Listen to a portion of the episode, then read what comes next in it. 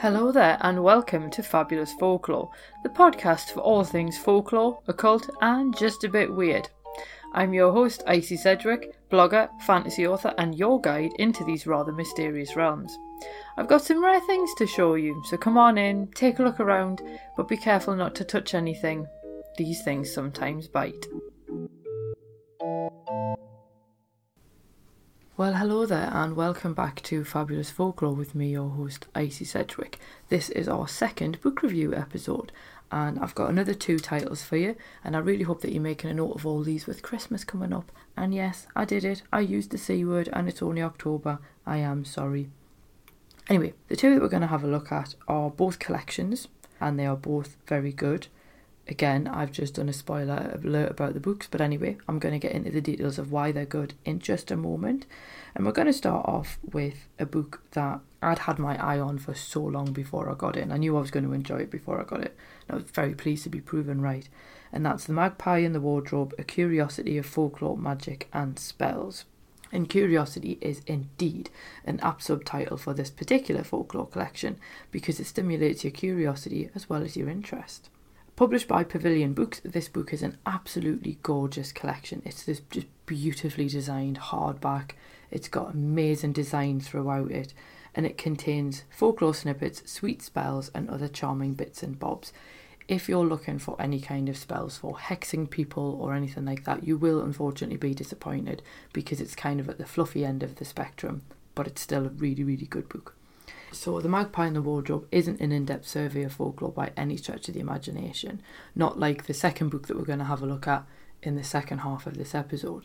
But The Magpie in the Wardrobe does provide a useful jumping off point because you can use any of the quite short entries to then lead you on to further research. Just think of it as kind of almost like taster samples. And it's a perfect book for dipping into as well. I mean, you can just open the book at random and see what that particular page has in store for you that day.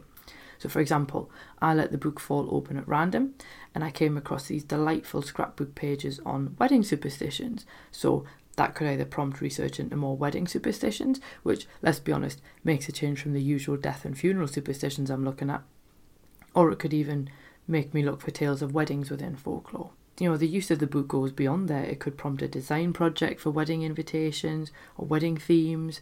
And incidentally, wearing white became popular as a symbol of purity in 1840 when Queen Victoria wore the colour. So if you're looking to theme a wedding, you might want a Victorian themed wedding, for example. And this is this is basically one of the advantages of this book. Because it's got these little snippets and things, you can just find so many things that, oh, I didn't know that. And as I said before, the design of the book is absolutely first rate. And it's nice that there's a little ribbon bookmark in it as well, which is weighted with a four leaf clover. So if you do decide you want to read it from start to finish, it, although because of the size of it, it's not really a reading in bed kind of book, it's a bit more of a coffee table book. It does mean that you can always find your place again. And also, what kind of monster folds over the corner of a page as a bookmark? I ask you. But the thing is, the layout of each page is absolutely gorgeous because of the fact they've got these different themes and a bit of an eclectic sort of collection of stuff in it. And the book has basically the feel of an oldie worldy witch's grimoire, I think. It's a bit like a scrapbook of spells and lore. And the Pavilion website actually describes it as a unique treasury of marvels and oddities, a lovingly curated compendium of time honoured traditions and curious customs that have bewitched us for generations. And it is indeed that. I also apologise, I have no idea why I suddenly put that weird posh accent on while I was reading out the quote.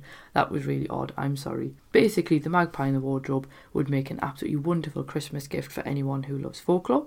Treat yourself to this beautiful book as an inspiration for your own folkloric travels, or if you're a writer, I absolutely recommend it because it basically provides this wonderful set of writing prompts. You could let the book fall open and gain inspiration from any of the snippets that you find.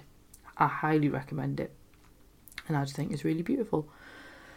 So, there's one of the collections, and this next collection, oh, I'm putting it under collections because it's a collection of tales, but it's all by a single author, and that's a Treasury of British Folklore, Maypoles, Mandrakes and Mistletoe by Folklore Thursday's very own Dee Dee Chainey. And it's basically a testament to the growing interest in folklore as both an area of academic study and a topic worth further investigation by the general public that this book was actually commissioned by the National Trust. So Dee Dee collects lore from the length and breadth of Britain in this book, and it's no easy task. I did not envy what she basically ended up having to do and the chapters are devoted to subjects like love and marriage or death and burial to basically pull the, the bits of folklore together under themes. Other books I think have, have taken a tendency to do these kind of books by doing a chapter per area, and the problem with that is they can sometimes become a little bit repetitive because obviously the similar customs and beliefs appear in each area, whereas Dee Dee doing it this way makes a lot more sense because then you can see the similarities across areas and she also includes things like the lore of trees, tales of giants, and obviously my favourite, ghost stories. It's divided into three sections. You've got Of the Land, Plants and Animals, Witchcraft, Magic and Heroic Tales, and The Milestones of Life. And basically, I would say that the book acts as an absolutely fantastic primer for a huge range of subcategories of folklore. So you can learn about everything from the Arthurian legends to harvest festivals and basically everything in between. What I was quite pleased to see is the fact that Dee Dee does actually use quite good representation from Northumberland all the way to Cornwall, so most counties do get a look in, whereas some books can kind of favour one county over another. This one, it does have a really nice fair balance, and both Wales and Scotland also enjoy plenty of entries as well. Dee Dee includes a very helpful calendar at the back, which helps you discover where these actual like real life celebrations and rituals happen around Britain throughout the year, which is really cool. And I would definitely say that A Treasury of British Folklore is a very good beginner's book. It's not a comprehensive text in that much of the lore has been condensed to hit the book's word count. So I think Dee Dee's done an absolutely fabulous job of getting so many bases into one volume with just 40,000 words to play with. But because she does cover such a huge range of superstitions, sayings, and beliefs, again, it, it's amazing how much is included and the range involved does make it so mind-bogglingly comprehensive. So what you want to use the book for really depends on your goals. Personally, I think it would be better for somebody who wants to be a folklorist or someone who's just getting interested and wants to kind of get a better overview of it. But then at the same time, much like Magpie in the Wardrobe, it's the kind of book where you can use things as a jumping off point. So you might go, "Ooh, the giant's tales are really interesting. I want to look further into that." So again, you've got the the springboard of ideas to pursue, and obviously collecting the lore together by theme makes it quite easy to spot what most interests you. And then on the other hand, you've got this suggested reading at the back, which is obviously a fabulous list of resources, so you can continue your studies in whatever direction best suits you, beginning with those titles. For whatever reason you choose the book, it is an easy and enjoyable read. You're not going to get bombarded with academic jargon, it's just a pleasure to read. And it's got really striking sort of woodcut style illustrations that work really well within the text. So, again, I highly recommend it either for you or somebody that you know. And I do think that anybody who reads it would enjoy it. So, well done, Dee Dee. That was a fabulous primer on folklore.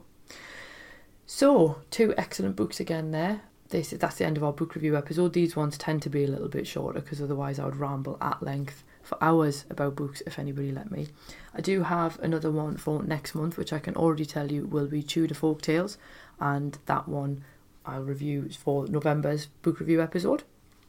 So remember to hit subscribe so you'll be alerted to when any of these book review episodes go live, and then also the general folklore ones as well. So I would like to say thank you for listening, and I hope you have a fabulous month, and I will see you soon. Cheerio. Thank you for listening to this week's episode. I hope that you enjoyed it. If you did, feel free to subscribe using whichever podcast app it is that you prefer. If you do use iTunes, if you could leave me a review, that would be fab. Basically, it just means iTunes are more likely to recommend this to other people. And if you're interested in more folklore, please feel free to swing by my blog, which is www.icysedgwick.com, and that's Sedgwick spelled S E D G W I C K. And you can find all of the links, images, and other bits and pieces that hopefully you enjoy. So have an absolutely fab week ahead, and I'll see you soon. Cheerio.